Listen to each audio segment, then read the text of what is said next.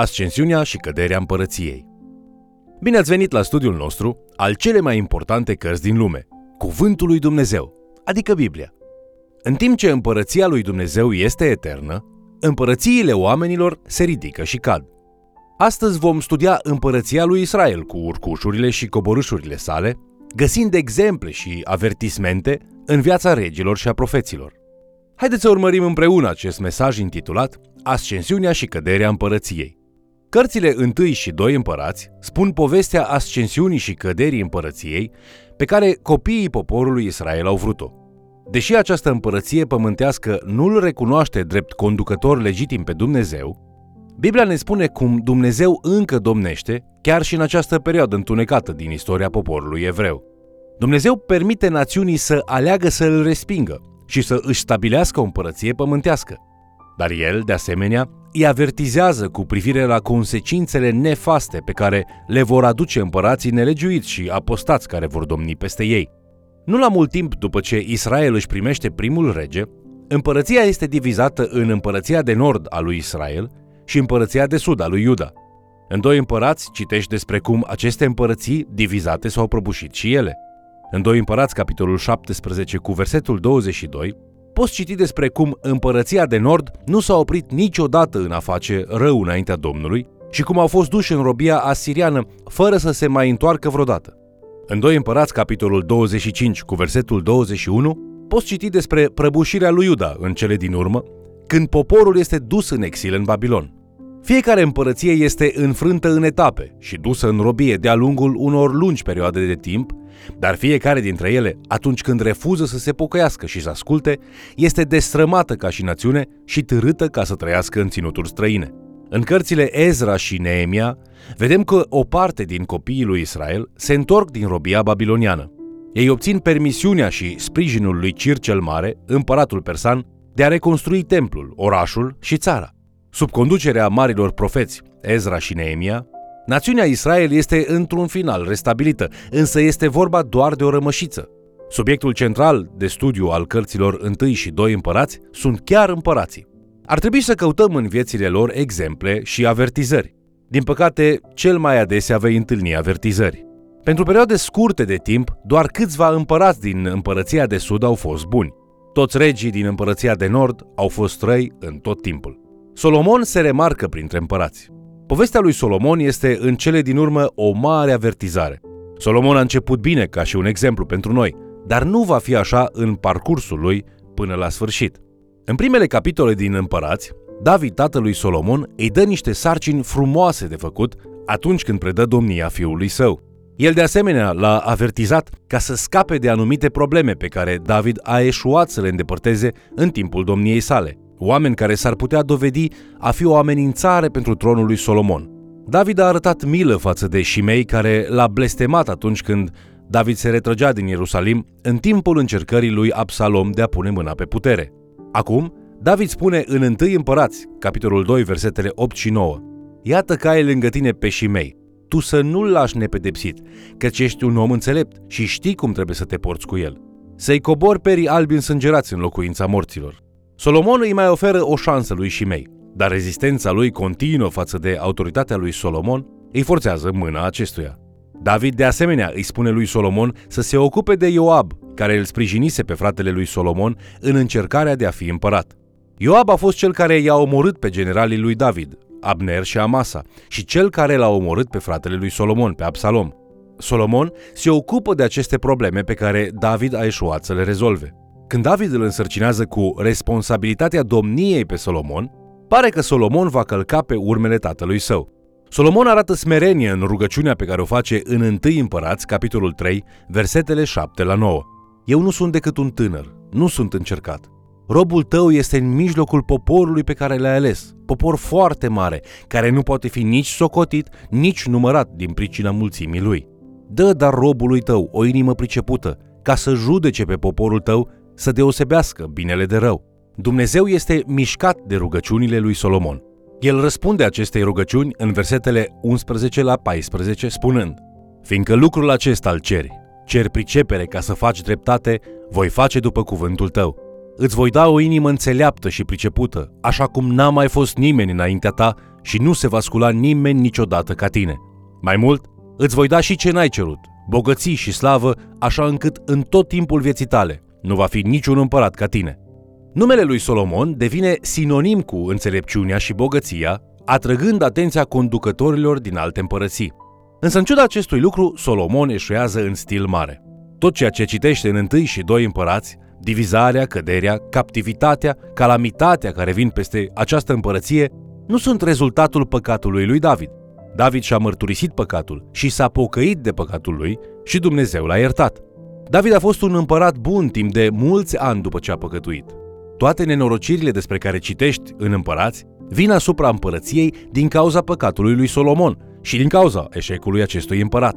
Când împărăția lui Israel ajunge în punctul său cel mai înalt al gloriei, Solomon se îndepărtează de Dumnezeu. Lista de avertismente cuprinsă în Deuteronom, capitolul 17, versetele 16 și 17, lucrurile pe care împărații nu trebuiau să le facă, tocmai pe acestea Solomon le-a făcut. Își aduce cai din Egipt, mult aur și argint și multe neveste străine care îi îndepărtează inima de Dumnezeu. Dumnezeu oferă o listă de avertizări pentru că el știe cât repede aceste lucruri vor corupe inima omului. Solomon este un exemplu mare de ce este așa important să ascultăm de Dumnezeu și să nu împlinim poftele firii pământești. Solomon nu a rămas în apostazie toată viața lui, dar fiindcă el nu s-a întors repede la Dumnezeu, cum a făcut-o tatăl lui David, consecințele păcatului lui degenerează până când împărăția se destramă. Îl vedem că se întoarce să-L urmeze pe Dumnezeu în ultima parte a vieții sale, așa cum citim în Psalmul 127. Dacă nu zidește Domnul o casă, degeaba lucrează cei ce o zidesc. Dacă nu păzește Domnul o cetate, degeaba veghează cel ce o păzește. După o viață petrecută în căutarea faimei și bogăției, el deplânge deșertăciunea trudei pentru măreție și găsește bogăția adevărată în răsplata pe care Dumnezeu o dă în cadrul familiei. De asemenea, vedem pocăința lui Solomon în regretul pe care îl exprimă de-a lungul întregii cărți a Ecleziastului. Solomon îi învață pe tinerii lui Israel spunând în esență, am făcut greșeli foarte mari.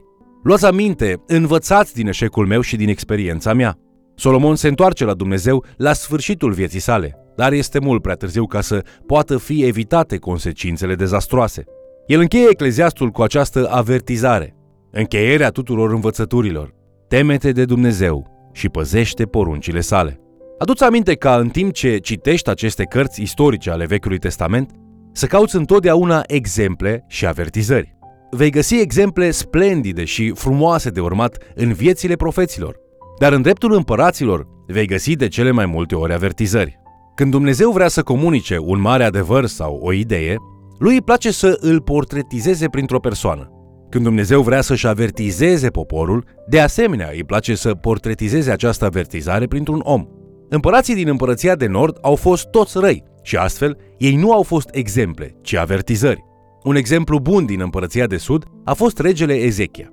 Ezechia a îndepărtat toată idolatria din împărăție și a îndemnat spre o închinare acceptabilă înaintea lui Dumnezeu. El a restaurat templul și sărbătorile și jertfele. 2 Împărați, capitolul 18, cu versetul 3, spune despre el. El a făcut ce este plăcut înaintea Domnului, întocmai cum făcuse tatăl său David. Versetul 6 spune, El s-a alipit de Domnul, nu s-a abătut de la el și a păzit poruncile pe care le dăduse lui Moise Domnul. Multe lucruri din viața lui Ezechia sunt exemple. În ciuda faptului că Ezechia a fost un rege mare, există totuși și niște părți din viața lui care ne servesc drept avertizări. Deși Ezechia rămâne tare în fața amenințărilor venite din partea altor națiuni și se încrede în Dumnezeu ca el să protejeze națiunea, în anumite aspecte el șovăiește. Se panichează atunci când Sanherib invadează Iuda și încearcă să îl cumpere cu aurul luat din templu. Face un legământ cu regele păgân al Babilonului ca să-l ajute împotriva lui Sanherib. El ignoră chiar avertizările profetice cu privire la consecințele pe care le vor avea faptele lui asupra națiunii și le spune copiilor lui în 2 Împărați, capitolul 20 cu versetul 19, va fi pace și liniște în timpul vieții mele. Cu toate acestea, în cele din urmă, Ezechia își reenergizează credința și dependența față de Dumnezeu. Atunci când îi este spus că o să moară din pricina unei boli, Ezechia își apropie inima de Dumnezeu printr-o rugăciune de pocăință și Dumnezeu îi mai dă 15 ani de viață. Când Sanherib amenință cu violență pe măsură ce se apropie de Ierusalim, cucerind cetate după cetate, Ezechia aduce înaintea lui Dumnezeu o rugăciune mare de pocăință și Domnul îl face pe Sanherib să se retragă. El se roagă în 2 Împărați, capitolul 19, versetele 15 la 19, Doamne, Dumnezeul lui Israel, Tu ești singurul Dumnezeu al tuturor împăraților pământului. Tu ai făcut cerurile și pământul. Doamne, pleacă-ți urechea și ascultă. Doamne, deschideți ochii și privește. Auzi cuvintele lui Sanherib, care a trimis pe Rabșoache să batjocorească pe Dumnezeul cel viu. Izbăvește-ne din mâna lui Sanherib, ca să știe toate împărățiile pământului, că numai Tu ești Dumnezeu, Doamne. Ezechia este un mare exemplu pentru noi, pentru că putem vedea cum un mare om al lui Dumnezeu se poate clătina câteodată, însă el întotdeauna se poate întoarce la Dumnezeu prin pocăință și rugăciune.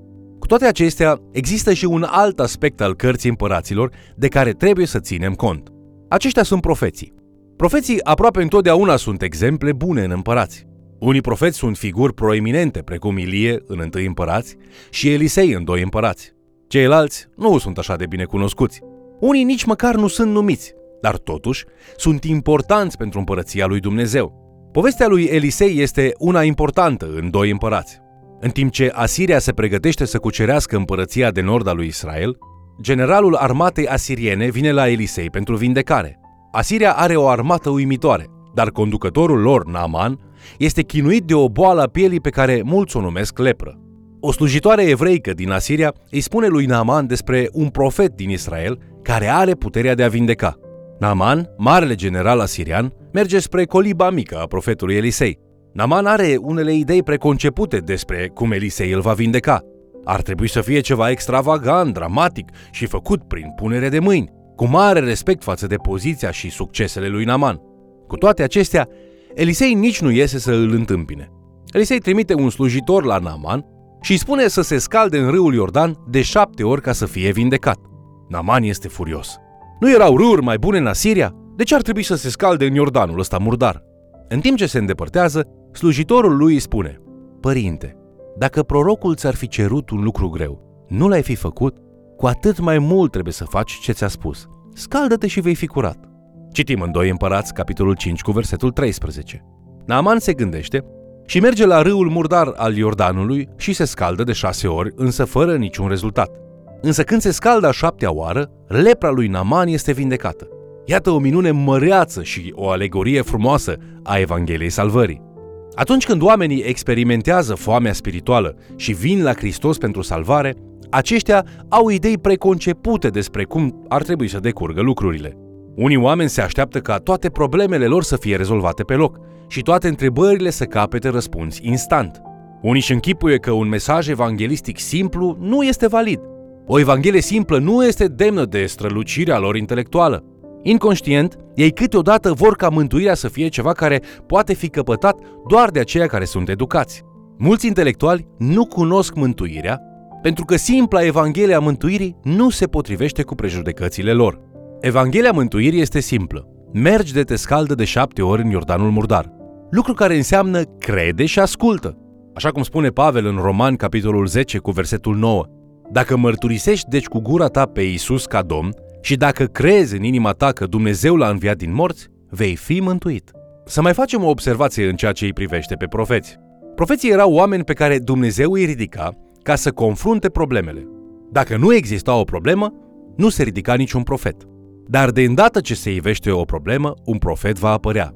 De fiecare dată când lucrarea lui Dumnezeu se lovește de un obstacol, Dumnezeu ridică un profet, un executant al legământului. Mulți dintre acești profeți operau doar prin vorbire. Mai târziu, mulți profeți au început să scrie, creând unele dintre cărțile cele mai mărețe și inspirate ale Vechiului Testament. Dar indiferent de felul cum Dumnezeu se folosește de profeții lui, el protejează și își restabilește împărăția în mijlocul nelegiuirii împărățiilor lumești. În concluzie, în timp ce citești 1 și 2 împărați, observă ascensiunea și căderea împărăției lui Israel. Pe măsură ce învățăm despre împărăție ca și aplicație, învățăm că Dumnezeu vrea ca astăzi să formeze din biserica lui o națiune sfântă. Apoi, observă-i pe împărați. Mulți dintre ei sunt avertizări pentru noi, în timp ce doar câțiva sunt exemple bune de urmat pentru noi. Apoi, observă profeții. Profeții sunt exemple minunate. Profeții sunt oamenii prin care Dumnezeu ne vorbește, dacă noi venim și le observăm viețile, și le ascultăm mesajele. De asemenea, ascultă mesajul veștii bune, Evanghelia lui Isus.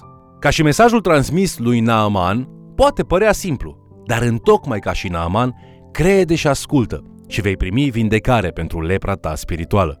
Isus spune, urmează-mă, crede în mine. Ai făcut tu asta? Dacă nu, fă-o astăzi. Vă mulțumesc pentru că ați fost alături de noi studiind Cuvântul lui Dumnezeu.